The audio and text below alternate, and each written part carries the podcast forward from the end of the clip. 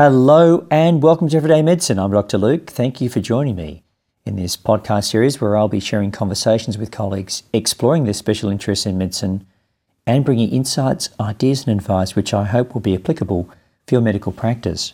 In the first part of this series on genetic screening for cancer, we focused on the science of proto-oncogenes gaining function to become oncogenes and tumour suppressor genes and mismatch repair genes losing function. In this episode, we'll focus on cancer syndromes related to breast and ovarian cancer and colorectal cancer, in particular the Lynch syndrome. We should recall that inherited or, so called germline mutations of proto oncogenes, tumour suppressor genes, or mismatch repair genes account for a minority of breast and ovarian cancer, as well as colorectal cancer syndromes, perhaps just 5 to 10% of cases.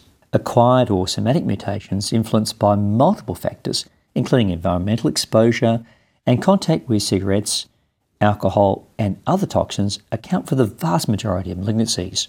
But when a cancer syndrome or pedigree is exposed, detailed testing not only informs us about appropriate surveillance programs for those affected, but also helps prevent the subsequent morbidity associated with neoplastic development through appropriate clinical intervention. Discussions around mutations of the tumour suppressor breast cancer, cancer genes, the BRCA1 and BRCA2 on chromosome 17, gained significant public uh, interest after Angelina Jolie revealed in 2013 that, like her mother who died at age of 56 from ovarian cancer, she carried the BRCA1 gene and had undergone prophylactic bilateral mastectomy and then subsequent salpingo oophorectomy. Now, whilst these genes are normally engaged in maintaining healthy cell function and DNA repair, mutations of these genes are inherited by 1 in 400 women and men, a little higher in some populations, such as the Ashkenazi Jews, where the incidence is 1 in 40. They account for 5 to 10% of breast cancer and 15% of ovarian cancers. Normally, about 1 in 8 women will develop breast cancer in their life, and the average lifetime risk of developing ovarian cancer is between 1 in 50 to 1 in 100.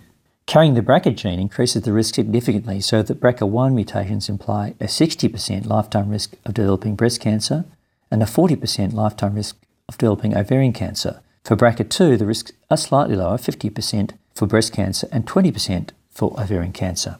And there's a high likelihood of triple negative breast cancer with BRCA genes.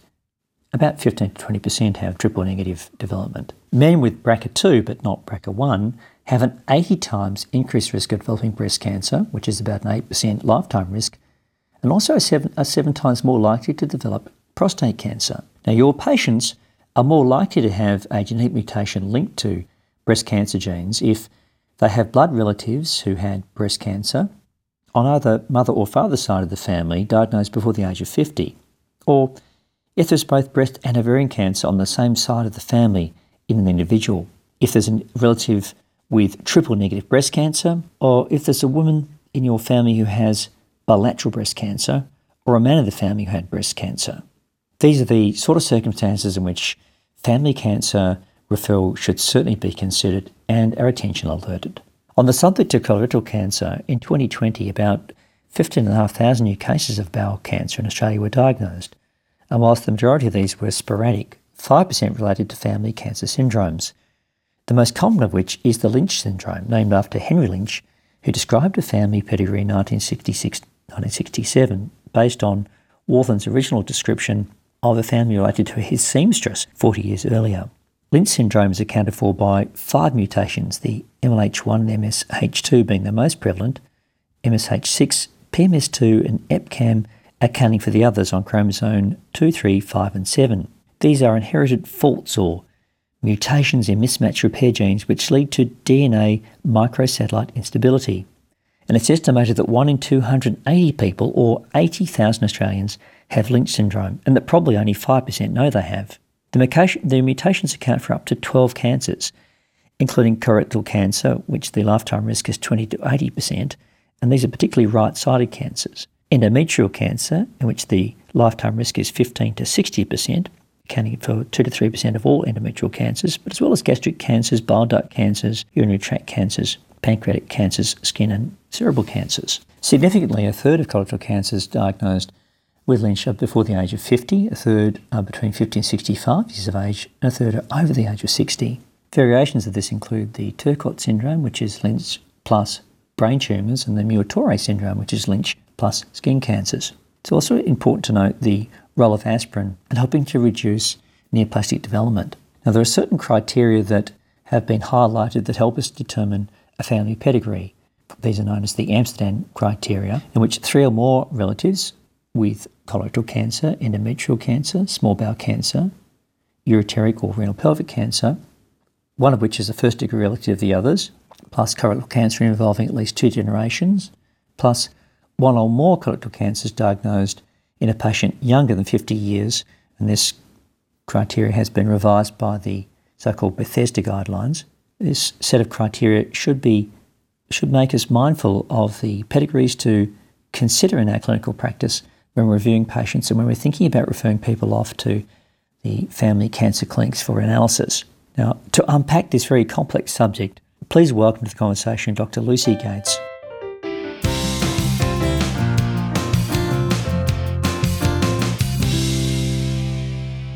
Dr. Lucy Gately, thank you very much for joining me again on Everyday Medicine. And we had a very interesting conversation last week about uh, what the clinic does in terms of um, family cancer screening. Uh, I think it was very, very helpful.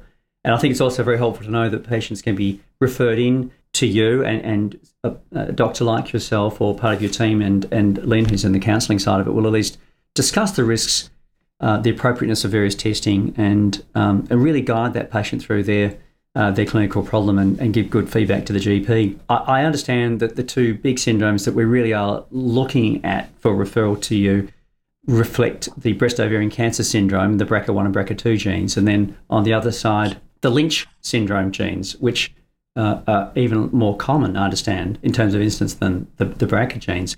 Well, can you tell us a little bit about the BRCA1 and BRCA2 genes, what the implication is and you know the the whole that sort of syndrome. What should we know about that? So BRCA1 and 2 are the two main genes that are associated with hereditary breast and ovarian cancer. They're certainly not the only genes that we know about, but they're the most highly penetrant ones. The other genes we know about are moderately penetrant. And when I say penetrant, that refers for the ability for the genetic change to lead to disease. So, for example, in the um, BRCA1 and 2, they have an increased risk of developing ovarian cancer and breast cancer. So for breast cancer, that risk is around the 60 to 70% mark. Life, lifetime risk. Mm. Lifetime risk, and yeah. we, lifetime is up to the age of 85. So lifetime risk of developing breast cancer is around 60 to 70%, compared to around 12% in the general population. So that's a greatly elevated risk. Yes. For ovarian cancer, the risk in the general population is about 1%. And in the BRCA1 gene, the risk, lifetime risk for developing ovarian cancer is about 45%. In the BRCA2 population, it's about 20%. Mm. So, so, so either way, raised to different extents, but both raised nonetheless. So, in many ways, although we think a lot about the breast cancer side of that gene carriage, it, the ovarian can you're more like the ovarian cancer risk in many ways is much higher. Uh, the, the, the, because ovarian cancer is not seen as frequently in our community, the, the risk is much higher, really, that you're going to get ovarian cancer. So, the so relative risk. The, yes. the relative risk. So when people come, uh, we had Angelina Jolie, and she brought a lot of attention, I think, to all this. And I know every time a celebrity develops breast cancer, like Kylie Minogue, you probably get inundated with referrals. But uh, w- when you develop, w- when you're assessed and you're you're you're found to have BRCA one or BRCA two, what, what what's your role there? What what do you then discuss with the patient, and how, how do you guide them with that? Okay.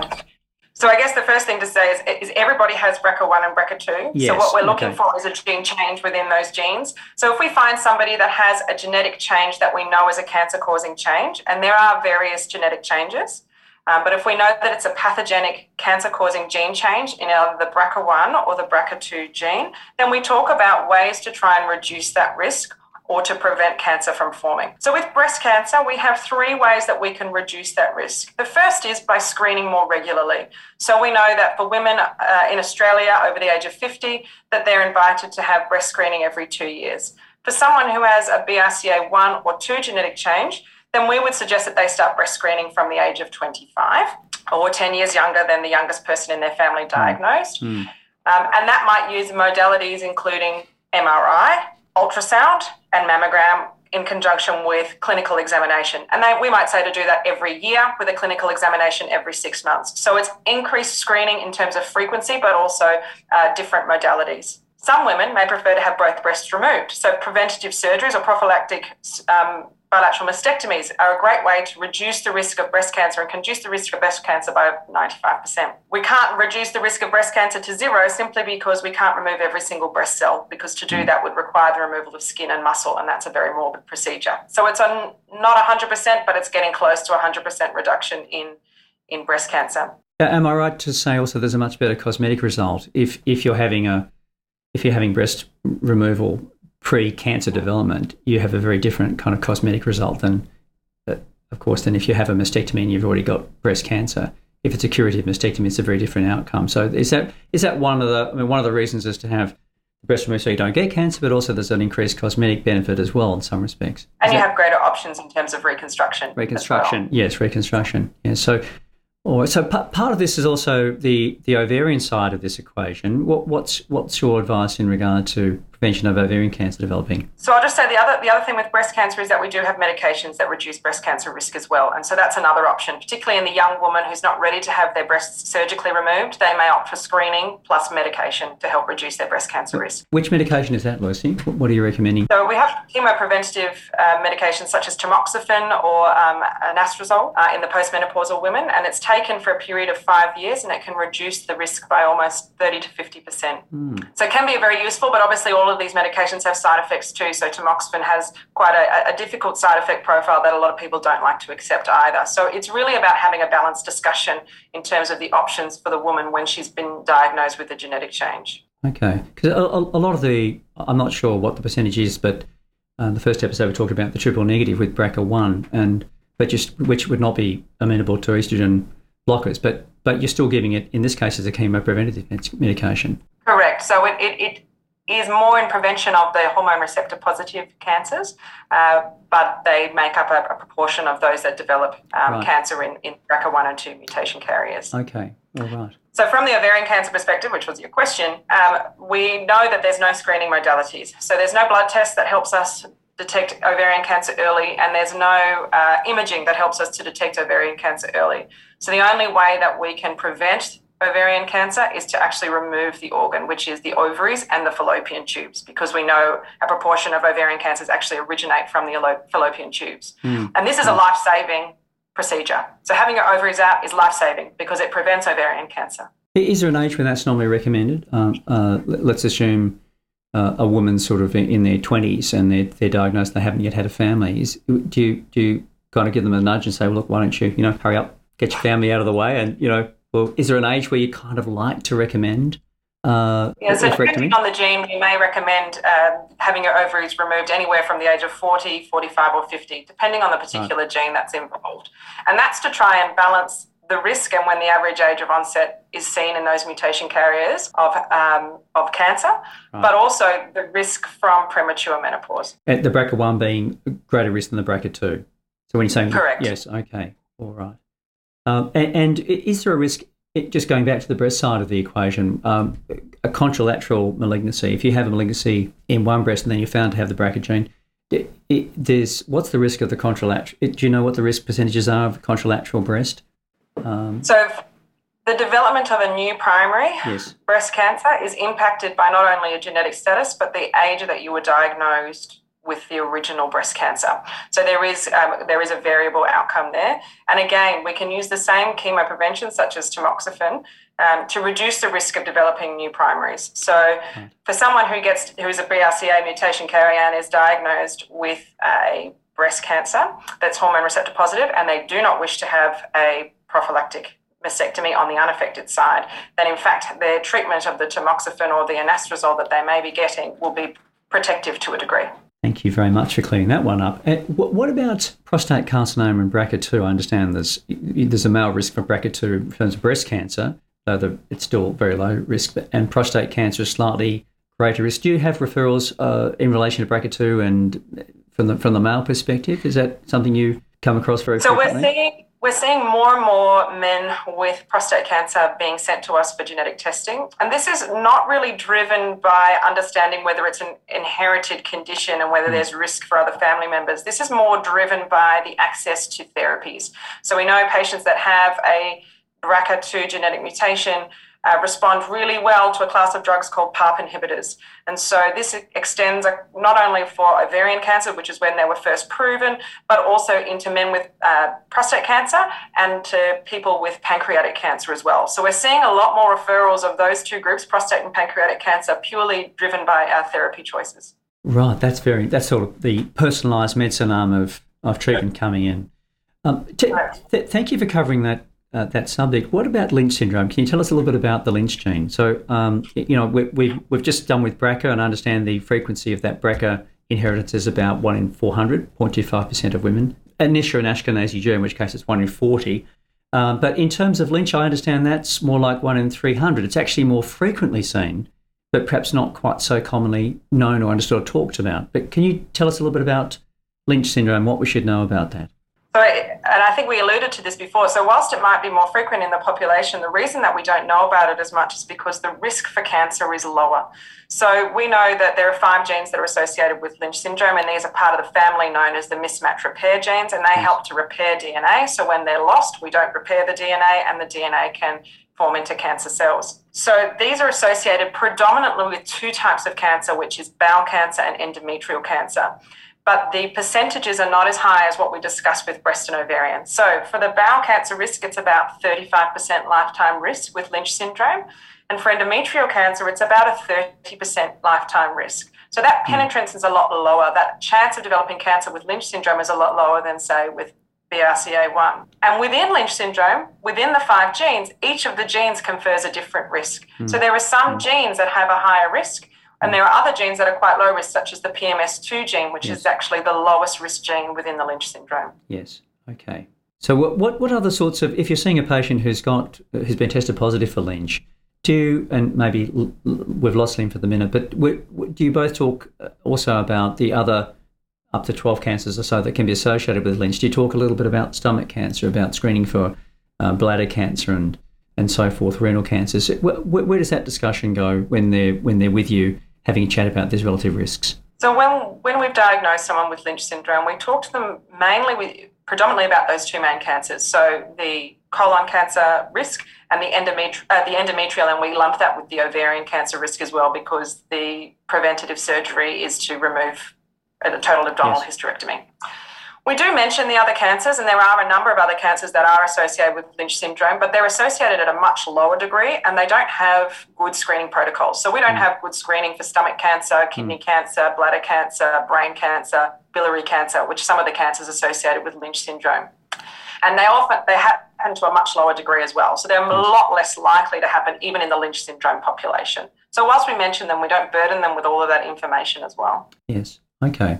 I, I often, when I see patients who have got the Lynch, I think, oh, should I be doing uh, some abdominal imaging, CT imaging? Of course, that's an exposure of radiation, and probably the risk of the, the probability of picking up something in the kidneys or elsewhere is very low. But do, do you have a, a, a feeling about that?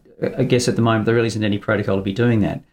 So, so there's no evidence at this stage that that's helpful uh, in Lynch syndrome patients, and I think you know, there, there may come a time when, when these protocols do get updated and changed. But right as we stand currently, there's no, the, the risk is greater than the benefit for undertaking those investigations. And so we don't recommend them as screening modalities. But Lucy, is there any way in which we can influence the biology through our lifestyle? It, it, it's, it, are there any, do you have any comments about that? If someone says, well, I've got this gene, what else can I do I, I, to, to prevent the cancer from developing and the, um, all the consequences of that phenotype. But Do you have any comments there? So we know that in general, in terms of cancer development, that lifestyle modification is important. So that is eating well, exercising, not smoking, moderate alcohol, reducing stress, um, mindfulness, and all of these things can play a part. And often the development of cancer is not due to one thing. So someone doesn't develop cancer simply because they have an inherited gene change. They develop cancer for a number of different reasons. Their risk is greater if they have an inherited gene change, but that doesn't mean that they're going to develop cancer in most settings. And so these other things do have a part to play. But again, in terms of reducing their risk for cancer, they'll probably reduce it to a degree, but probably not to the extent that some of the other things we talk about are. So it's something to be mindful of and, and to talk with patients about hand in hand, but for understanding that there is a role for these other recommendations, such as increased colonoscopic surveillance or taking chemoprevention medication. Thank you. Lucy, do we've talked about the breast and ovarian cancer, we've talked about Lynch and uh, you know colorectal cancer. Uh, do, are patients referred to you for other less commonly considered um, cancer screening, uh, retinoblastoma and so forth? Do you have many other referrals? would you say the breast, ovarian, and bowel is sort of like 95% of your work? By, by far and away, breast, ovarian, and bowel cancer syndromes are the greatest proportion of patients that we see. A lot of the other cancer um, predisposition syndromes, such as retinoblastoma, they're, they're, diagnosed in childhood. We don't see children at no. Cabrini. Mm. Um, they would be managed through the Royal Children Hospital. Um, so they are often already known to be a carrier or yes. affected and so don't need genetic testing. Okay. So we don't coordinate ongoing screening or surveillance through the clinic. Our purpose is to inform patients of their cancer risk, to facilitate genetic testing and to counsel them based on those results, whether it's positive or negative, and then they can take that information back to their GP or their specialist to facilitate ongoing care. Yes. Well, Lucy, that's really helpful. I'm very grateful that you've run through those two very important syndromes. Thank you so much for making the time to uh, join me on Everyday Medicine, and uh, we'll look forward to seeing you again soon. Thank you very much. Thanks, thank, Luke. Thank you.